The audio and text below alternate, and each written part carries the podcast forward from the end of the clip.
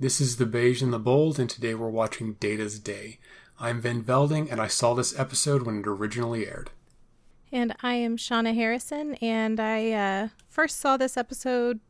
Actually, can't remember. I was a kid watching it with my parents on, uh, you know, uh, back in the day when it was syndicated. So I am the co host for Bunny Trails, which is a whimsical adventure through idioms and other turns of phrase. I'm going to go ahead and start the episode okay. in three, two, one.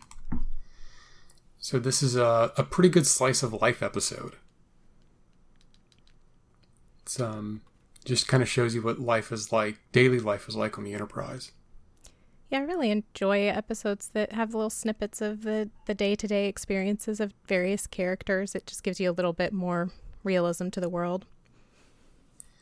Yeah, I'm not I'm not a guy for continuity or making sure that um, you know outside of an episode. I don't need to have callbacks to stuff that happened you know two two years ago or whatever or the original series, but things like this that actually build the world and make it lived in are, are it's the kind of continuity I like. Yeah, I, I agree, and it also kind of it helps develop the characters uh, in a different way than just those big experiences that are typically, you know, happening in an episode. Exactly. Yeah, yeah. I um. I mean, we, we focus on data here because I guess he is up 24 hours a day. Yeah, then they get the entire day in there or all the experiences of all the different uh, different shifts of crew members and everything. Yeah. I think it's interesting how many babies are born in this show. Like there's always somebody having a baby. yeah. I um I mean, do we have any babies that aren't like the sci-fi plot of the week? I don't know. Other than this one? I don't think so. I can't think of um. Uh, there's well, no, I can't think of any actually. Okay, maybe so. I'm I'm sure there are. Uh, they try to sell this as like a city, and there's like a thousand people here, but that's still not a lot. Yeah, I think like down the road there are some in later episodes. yeah, but so um, yeah, it's hard to keep track, but um, the baby thing is interesting because you just kind of lose it in the background. Yeah um, and then it, it, comes up a little later. So uh, this is where we get our, our Keiko and our O'Brien uh, through line, which is where we first meet Keiko too. Yeah, I I think she's kind of a cool character. You know, uh, at the time, Star Trek was always kind of injecting other cultures into the storyline and and uh, really highlighting them, which I think is wonderful. Yeah, I, Keiko gets a bad rap later, um, and I think that's really undeserved. Um, yeah, I think she's just a person who doesn't live her life to to accommodate other people all the time, uh, and I think right. it, that takes some getting used to from s- certain folks. I mean, here, you know, she she decides that she doesn't want to get married at the last minute, and she doesn't just go along with it you know, out of convenience or out of inertia. She right. she bucks it. I think that's uh yeah, it's unusual to see that strength in some characters to actually to make a decision. So, I don't know. Yeah. Well, and, and then if they if they played her that way, I think more consistently throughout the episode, it would have reflected better on her. But I guess we can talk about that whenever we get to it. Yeah. So, um, it's, I, I, guess I talked over that joke with data. That's a, it's a pretty good one in terms of how they set it up. Uh, the, uh, I, I have good news. yeah. And that's, that's so data because that's, that's his weakness, really. He's so good at so many things. It's good to, to play to his weaknesses. It, it definitely is. And, um, I think that that's kind of an overarching theme for his character is that in a lot of the ways uh, that he is not human actually make him more human or seem that he is. I can see that. So, because um, he desperately wants to belong. you know, like Spock, he wants to belong. He's trying to to meet that standard of belonging, and he's kind of doomed to never to never reach it. Yeah, it's it's, it's really cool. I think I think that's like the most human thing about him, like this desire to to belong and to better himself. Yeah, and you know, outwardly, I think I think people relate to Data and Picard because I think people want to be Picard. I think they relate to Data because he is kind of an outsider who never quite feels like he's part of the group. Yeah. Even though he definitely is. I, uh, it's good though that he mentions that he has a little program to help him better understand people. Yeah. Uh, what's that? As he talks through all the things that he's doing, it's uh, I, I wonder how many of those events on the ship that he's aware of, and how many he's also attending. It would be interesting to to see Data's social calendar just for. Uh, he's he's got no reason not to do these things, really. Yeah, I mean, like if he's not sleeping, I mean, yeah. It would be so interesting to just you know for like junior crew members if you know, Data just shows up to their D and D game at two a.m. That's awesome. yeah, he's like, I saw this on the bulletin board. I would like to play a bard. And so Data has an actual violin in the middle of D and D. Awesome. So, I think I think this is the first time we get Data's take on Vulcans. I think Sarek was last season but uh, we didn't really get to see him his internal track on that. And I think his evaluation of them is uh, is is interesting because uh, the way that they're portrayed is uh, the is very conflicted, and so his view is just that so objective that it kind of places him well within the the world there. Yeah, I mean, I think folks folks compare Data to to Spock a lot.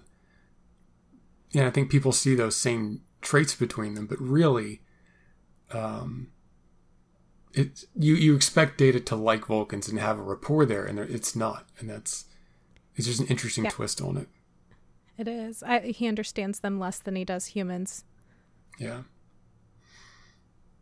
And and this is our first time with the the barber shop. Which is no wait. I think I think we saw this in another episode. Did we? Or was that a spa? I don't know. But I'm trying I'm trying to remember. yeah. Data trying to uh just practice how other people do things. Yeah. So because he's um you know, it is an interesting phenomenon how we how we insult people that we like uh, yeah, people do that a lot, and uh, I don't. I don't know if it does it actually make people feel good to be insulted by their friends, or are they like, you know, does it really feel bad and we all just misery loves company kind of thing going? um, you know, I think it's a form of honesty between friends, um, where you can say, "Hey, you are kind of like this," without being adversarial about it. Mm, so it's like a genuineness that engenders closeness maybe? Yeah. I mean you're you're close so you know it's not an attack on you. If a stranger comes up and they're like hey you know you're just so terrible at i don't know picking out cheeses from a lineup then that might be insulting. But if your friend's like oh gosh you're always the worst cheese picker or maybe you're bad at examples um you know your friend um you know you you know your friend's trying to help you out you know that they respect you underneath all of that Right. So reminds me of the Monty Python skit, like with all the what? cheeses. Have you? No, I don't. I don't recall. Not a okay. Uh, yeah, there. I don't know, like eight hundred types of cheese, all in different languages. I can't pronounce any of them, so no help. all right. Classic humor. All right. I um it's the first time we see the, I guess the Star Trek: The Next Generation mall. This is where they go for for specialty items or big things. Yeah, for shopping. They have replicators in their room, right? So why do they need to come here? Yes, there must be a. How is it? You know, there's not a. The money isn't a thing, but obviously there's some system to, you know, manage how many resources are used by different people. So uh, I would, you know, I always kind of assumed that people could sort of build up their resources to to get bigger items like that or maybe they'd all just do it whenever and it's not counted. I don't know. I'm not sure. I um I mean the notion of buying gifts in a post scarcity society is is an interesting one. And uh we get to see Dr. Crusher with some personality. This this show doesn't give her a lot of character really. I don't think it does. It's very limited to just a handful of episodes, I think, with her uh, actually, you know, part of the story. Yeah. And so for a data centric episode to have her do something like this is great. Yeah. Um, you know, later on, she, she's going to run the theater basically. So it's good mm-hmm. to see her. You know, she's a doctor, she's a hard science lady, um, but that she has this kind of liberal arts angle to her that she plays heavily is uh, it's pretty cool. Yeah. So I think again, um. So this is kind of our our through line. This is our our first uh, look at the A plot, and they give us definitely um, you know, a lower decks look at this story because we don't we aren't on the inside of it like we usually are. Yeah, that's uh, one thing that's unique about this uh, this story for sure. This storyline here is that you don't know what's going on. You have to kind of piece it together along with everyone else. Yeah, and it's a great perspective, and they make uh, an episode that's basically all about that later. I think in season seven. I think it's one of the really good ones in season seven. So, um, and even then, I think you know, Data gets into it just because he's he's the android character. Right. I think so many times when you're watching uh, any kind of a show, you feel like, oh, these characters should have all this figured out. I love that this one kind of shows you what it's really like to be on the outside of the story. Yeah. I um it is weird that that Picard doesn't know all this stuff that you know, his operations officer somehow his a strategic advisor on the position of the Romulan fleet. It's, kind of strange. Yeah. And you think Worf or Commander Riker, or there'd be a guy to Starbase. But, you know, it works for the story, though. It makes yeah. it go.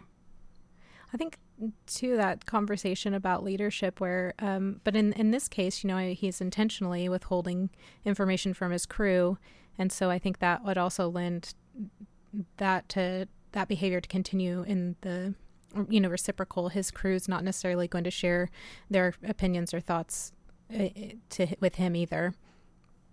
Yeah. So it's interesting. Um, this is the first time we see Spot. The um. Is this the first time Spot's been? Yeah. Yeah. I love that he takes such good care of his cat. It's so sweet. yeah. He doesn't he doesn't forget things though. That's so. true. Of course there are a lot of fan theories about Spot. I mean Spot changes gender, Spot changes appearance.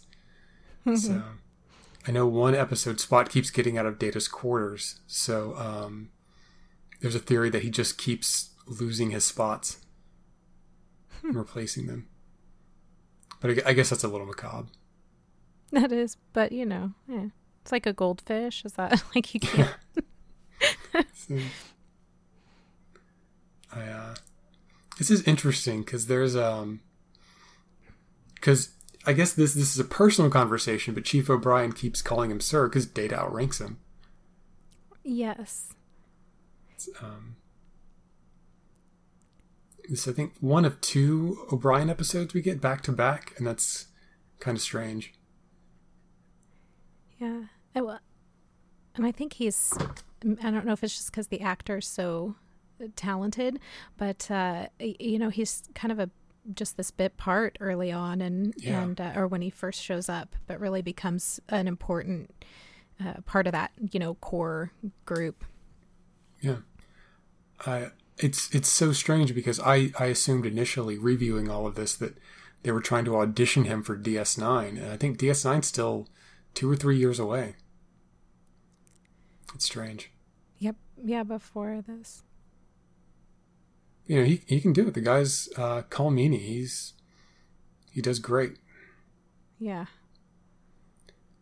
So, and here we learn is this where Data mentions that he he introduced them? Uh, I, uh, O'Brien Yeah. said, you know, like you, yeah, like you started this whole thing, so fix it. Yeah. So it's it's interesting that O'Brien has an emotional appeal, and Data somehow has to rationalize that to to speak with Keiko. Is this where he says that that Deanna couldn't talk to her either? yeah. Hmm. It's uh, you know this show is disappointing in how it, just doesn't know how to use Counselor Troi. Uh, she's so underutilized and just uh in in all of the ways that that Star Trek is progressive or was progressive for its time uh the fact that Troi was still just this kind of trophy character for so Oh, much of this series was disappointing Uh, there there are so many instances where someone's having an emotional problem. Indiana goes up to plate and strikes out, and Picard comes in and gives the big speech, and you're like, just let Marina Sirtis do it. yeah So it it works here because this is definitely a data POV episode, yes but um, you know it's just another I guess another log on that fire.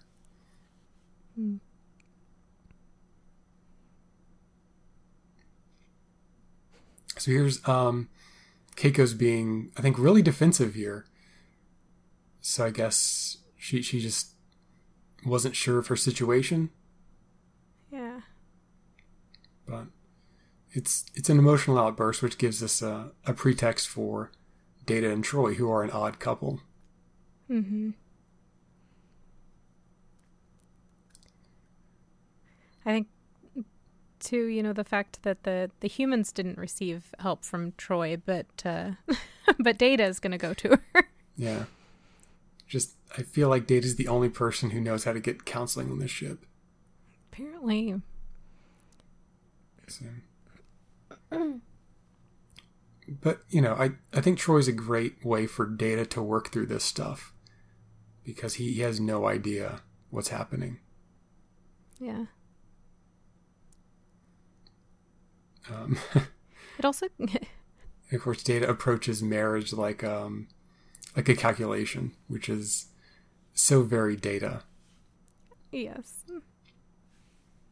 I um you know, I think a lot of people do that too and it's I think it's more than just um the calculus. I think I think all of us know two people that we think would do great together and they don't or vice versa. You know, like the couple you don't know how they're together but they are. right, yeah. Definitely, and it's one of those um, inexplicable things about human relationships and interactions. All I think Hmm, go ahead. Oh, I was going to say, I think Data going to Troi also just allows that opportunity for her to give uh, explanations where otherwise they would seem um, like condescending or something like that. Yeah. So, she's she's really good at telling us about feelings, which, you know, this show uses well sometimes.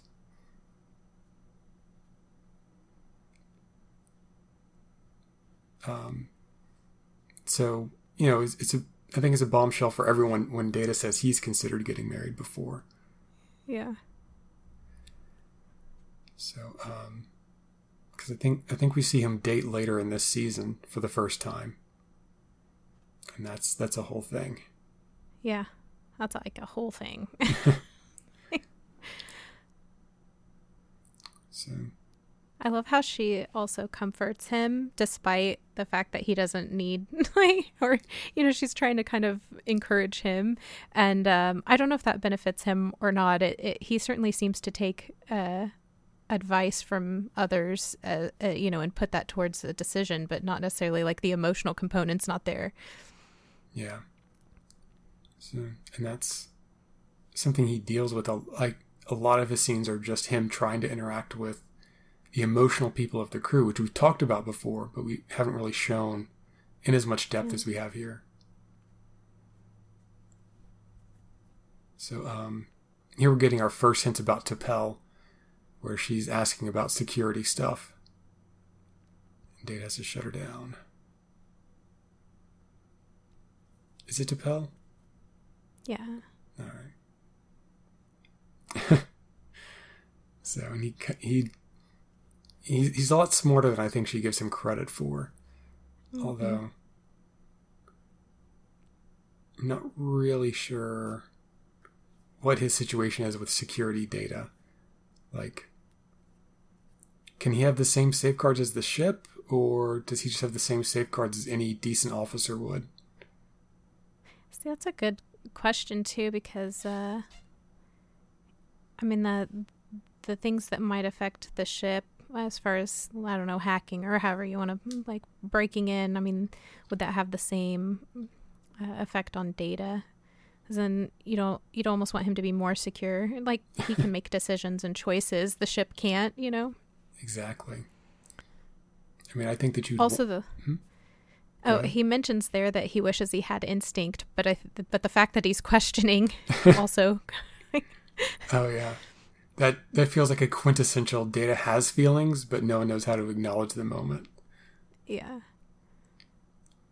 I um I, I was researching this and I was surprised to know that Brent Spiner did all but one shot of this. Oh really? Yeah.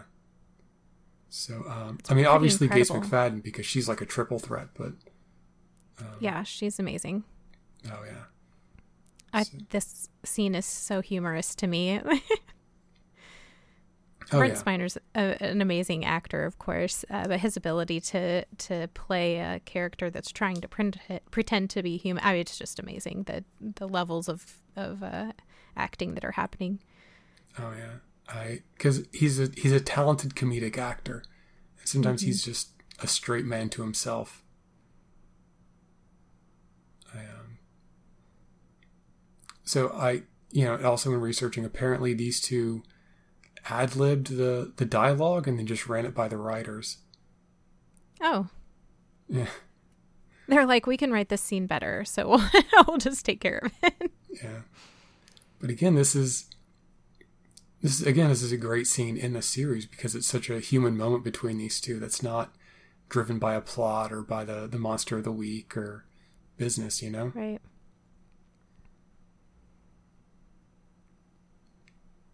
Very um and of course we do all the great you know the tap dancing stuff and then we learn later here in a few minutes.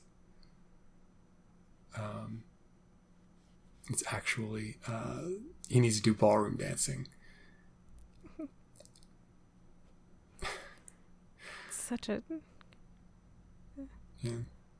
Just very enter- they're both entertaining to watch. Oh yeah.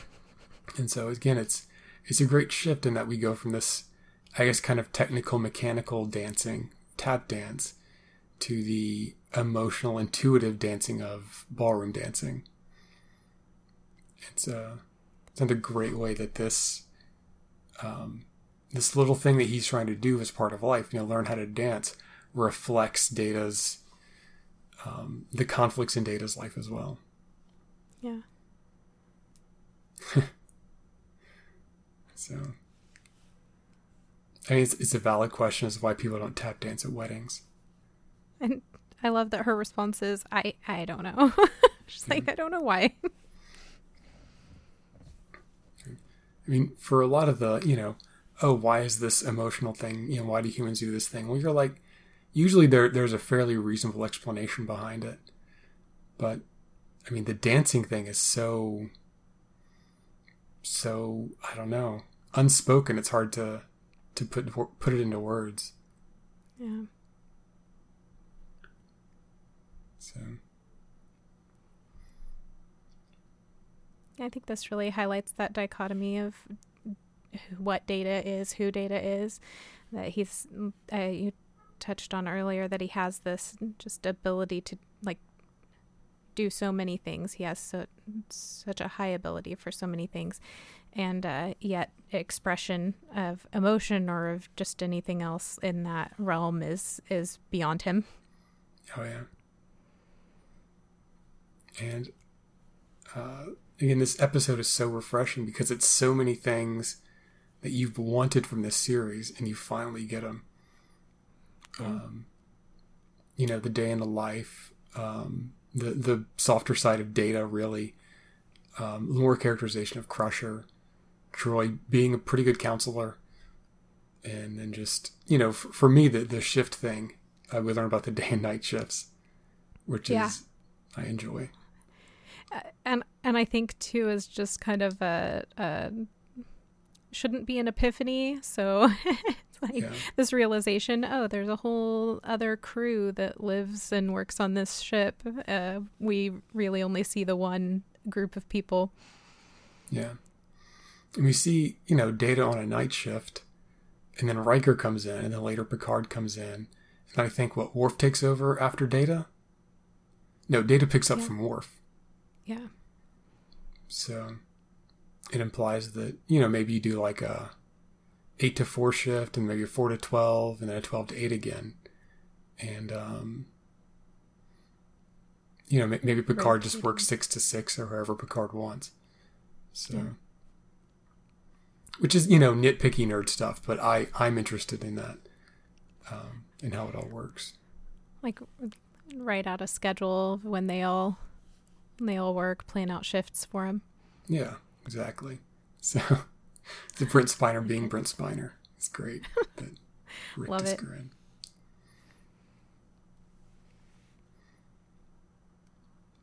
We get we get a good Riker scene. It's um, it's good to have some of the pros of Riker sp- talked up sometimes.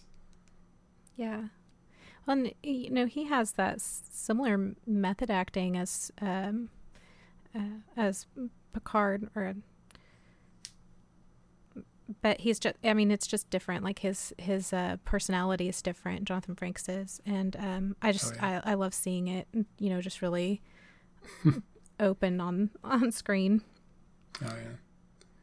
So, um, you know, after after the second season, they drop off a lot of the characterization of Riker.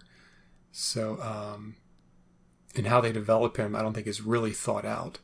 So when you see scenes where you know you just say, "Hey, what's what's Riker supposed to be?" When you give the writers a blank sheet of paper that says Will Riker, like, well, he's cool. He sits in the console. He tells stories about axes.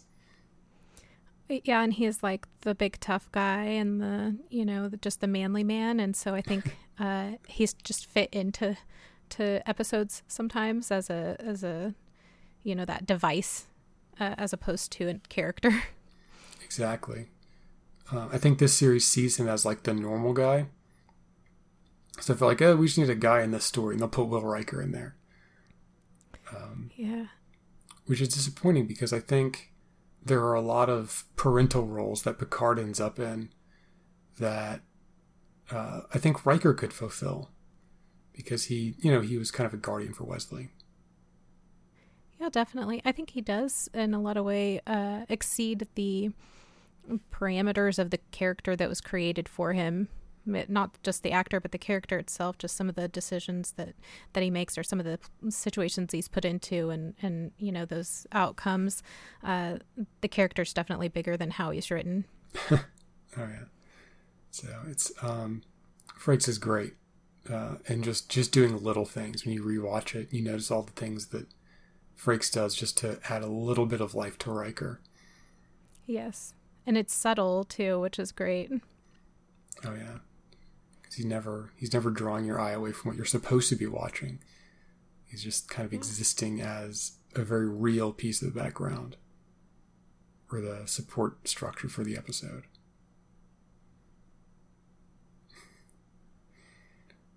So again, this story is told in what five or six parts. This whole T'Pel Romulan intrigue. Yeah, it's a kind of a long running, uh, sort of small story, but really has a larger impact on, on overall. Yeah. I guess this is one of the few episodes of Star Trek that gets narrated to some extent. Because we see later with the, um, you know, during our climax, Data is kind of giving us a hint about Picard's internal process. I guess the, the captain's logs do a little bit of, of narrating for us. Yeah.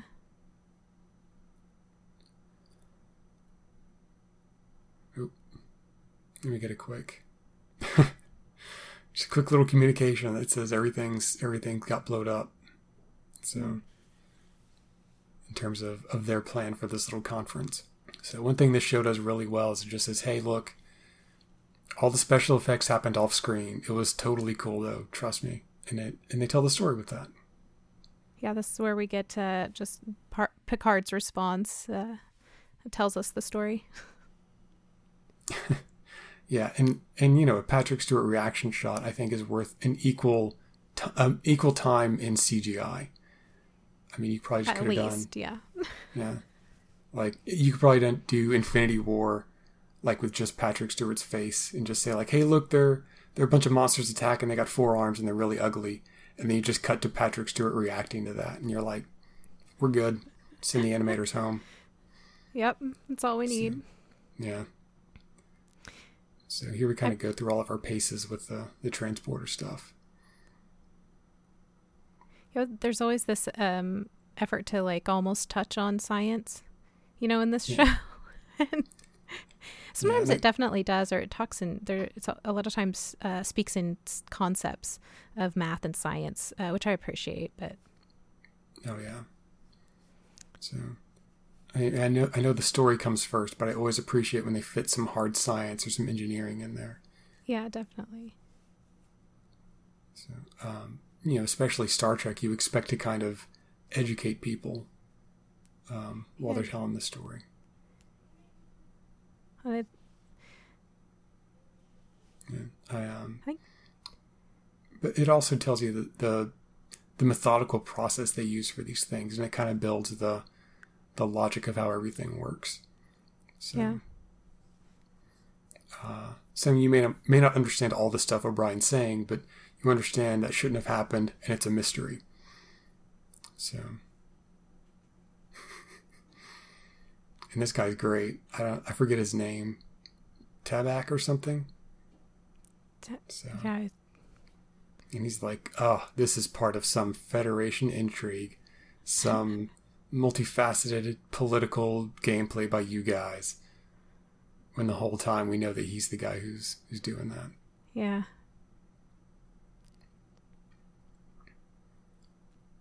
and of course you know when he says it's a maneuver worthy of a romulan it's very two-sided yes and i I wonder for people who haven't seen the episode before, is this foreshadowing, or do they already have a sense that you know this it, this was all just a big uh, lie?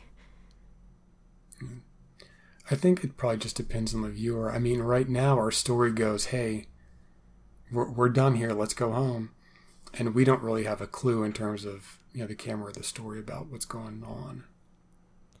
So I, think some astute folks could figure it out. Yeah. So it's kind of our fairly dry procedural. You know, if you eliminate the impossible scenes. Mm-hmm. Which again kind of gets us, it drags us off of the, the personal quest for a bit into the a more conventional Star Trek plot. So we're appreciate when we go back. I think Star Trek seems, at least Next Generation, is always kind of aiming at that larger, you know, human understanding type of, you know, goal or or lesson. Yeah. And usually, you know, that, that's from an outwardly focused story about the alien of the week more often than not. But here it is yeah. um, inside the Enterprise. That story's inside. Yeah. So it's another interesting quirk of data where he um, he creates uh, he uses synonyms in turns of phrase, which is uh, it's interesting and it's unnecessary, but yet you know it highlights that he doesn't quite understand those. Is that an analogy? That would be a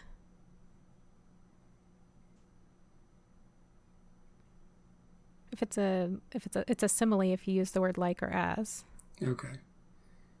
So, I mean, I know you do uh, a podcast that's all about chasing down the origins of of phrases. Would um, a wild goose chase, chase even warrant that, or is it pretty obvious?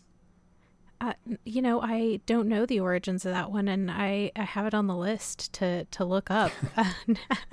uh, but no, I, yeah, those are exactly the the ones that we the kinds of things we look into.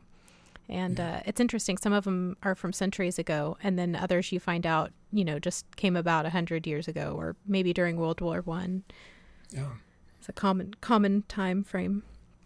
Oh yeah, just cultural change or cultural exchange.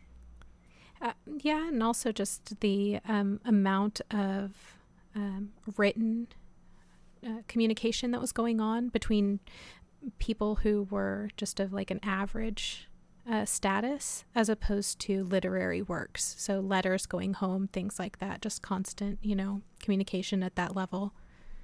All right. It's pretty cool. Yeah. So now we've had what four or five scenes and we've, we've figured this thing out. So now we're ready to to kind Putting of fix what we thought happened.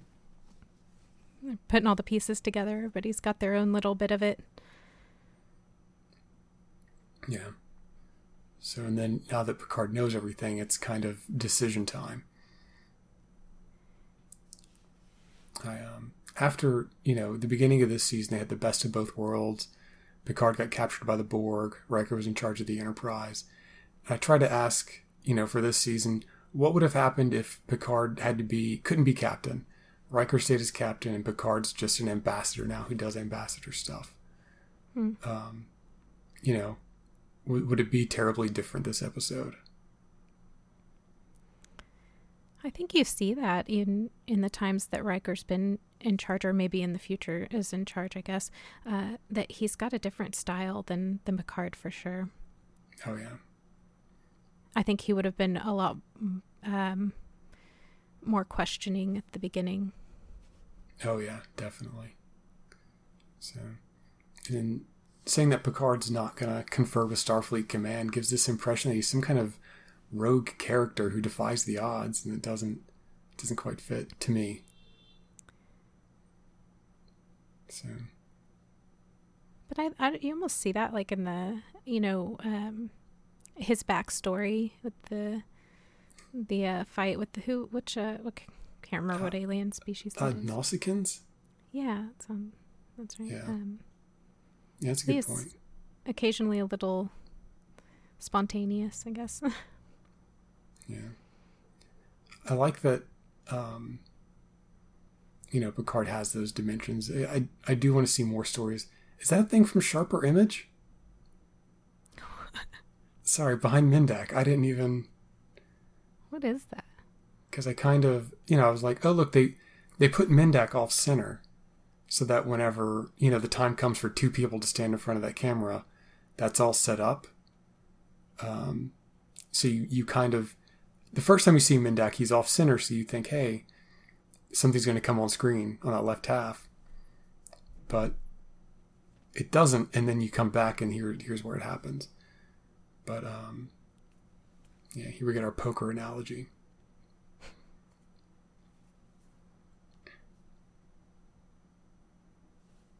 and uh, the revelation. So, how was she undercover for so long as a Vulcan? Did she just have a fake birth certificate? Like, yeah, you know, how, when, at what point did she become a part of that Vulcan, you know, contingent within the Federation? Yeah. They're like, oh, she's one of our best ambassadors. It's like, what? Because that's like that's some long play there. I mean, yeah.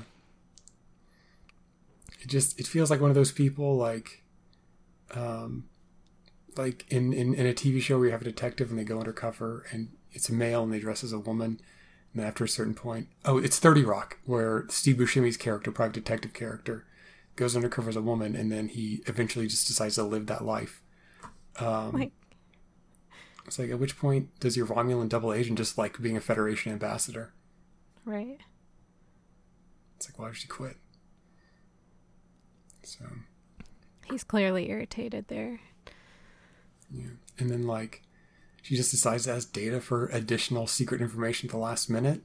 It's like, what? Is Do you still need, like, another page on your essay for the Romulan, for the Tal Shiar or something?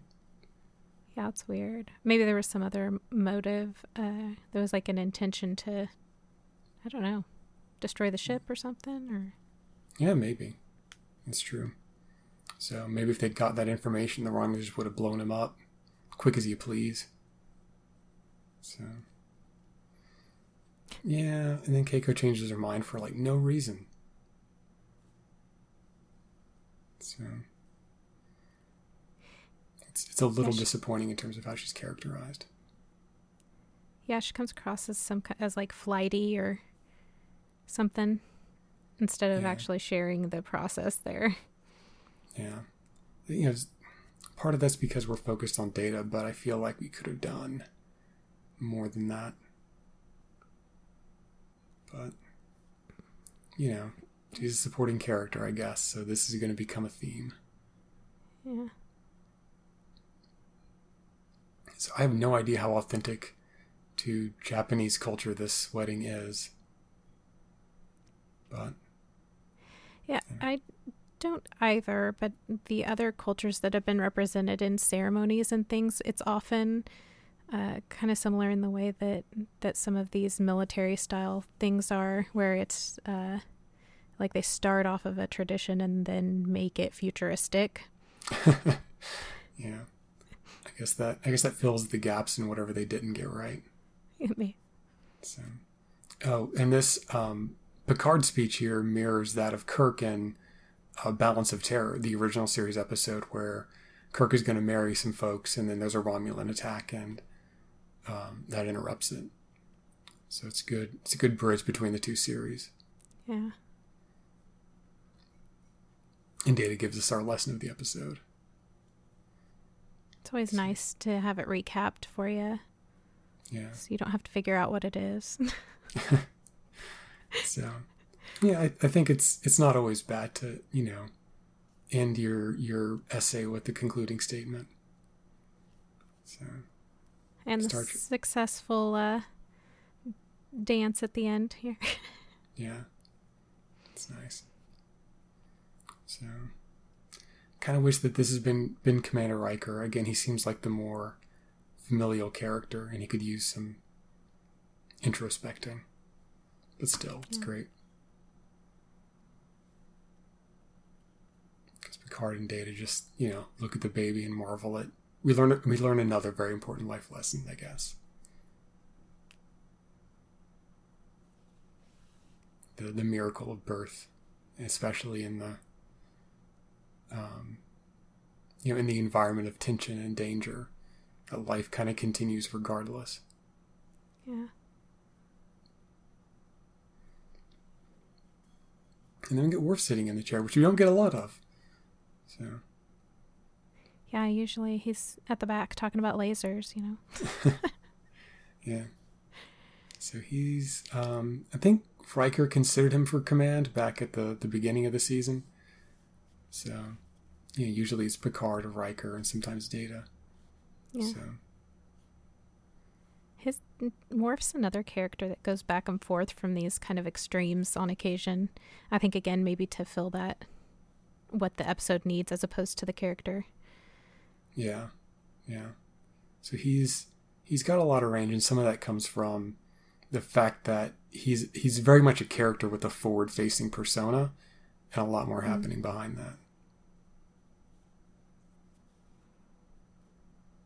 So, it's a good one though. Um, guess we're rolling credits. So, final thoughts on Data's Day? It's one of my favorite episodes. Data really highlights that uh, part of humanity of just, you know, trying to be better, trying to learn more about himself and uh, do what's right, you know, for the people around him. Yeah, it's a good one. So uh, next week I'm going to be watching The Wounded, and you're going to be going back to Bunny Trails. Yes, I will. Good times. So um, until next week, remember Rand. Hey, I'll make this short because Everyone hates credits. Star Trek is owned by CBS Television Studios and Paramount Pictures. We watch Star Trek on Netflix, we hold our conversations on Google Hangouts, and we record with Audacity, the free audio editor and recorder. All files are hosted on vanvelding.com, hosted by DreamPress, powered by WordPress. If you have any questions or comments about the Beige and the Bold, please feel free to leave a comment at vanvelding.com or tweet at vanvelding. Thank you, and remember Rand.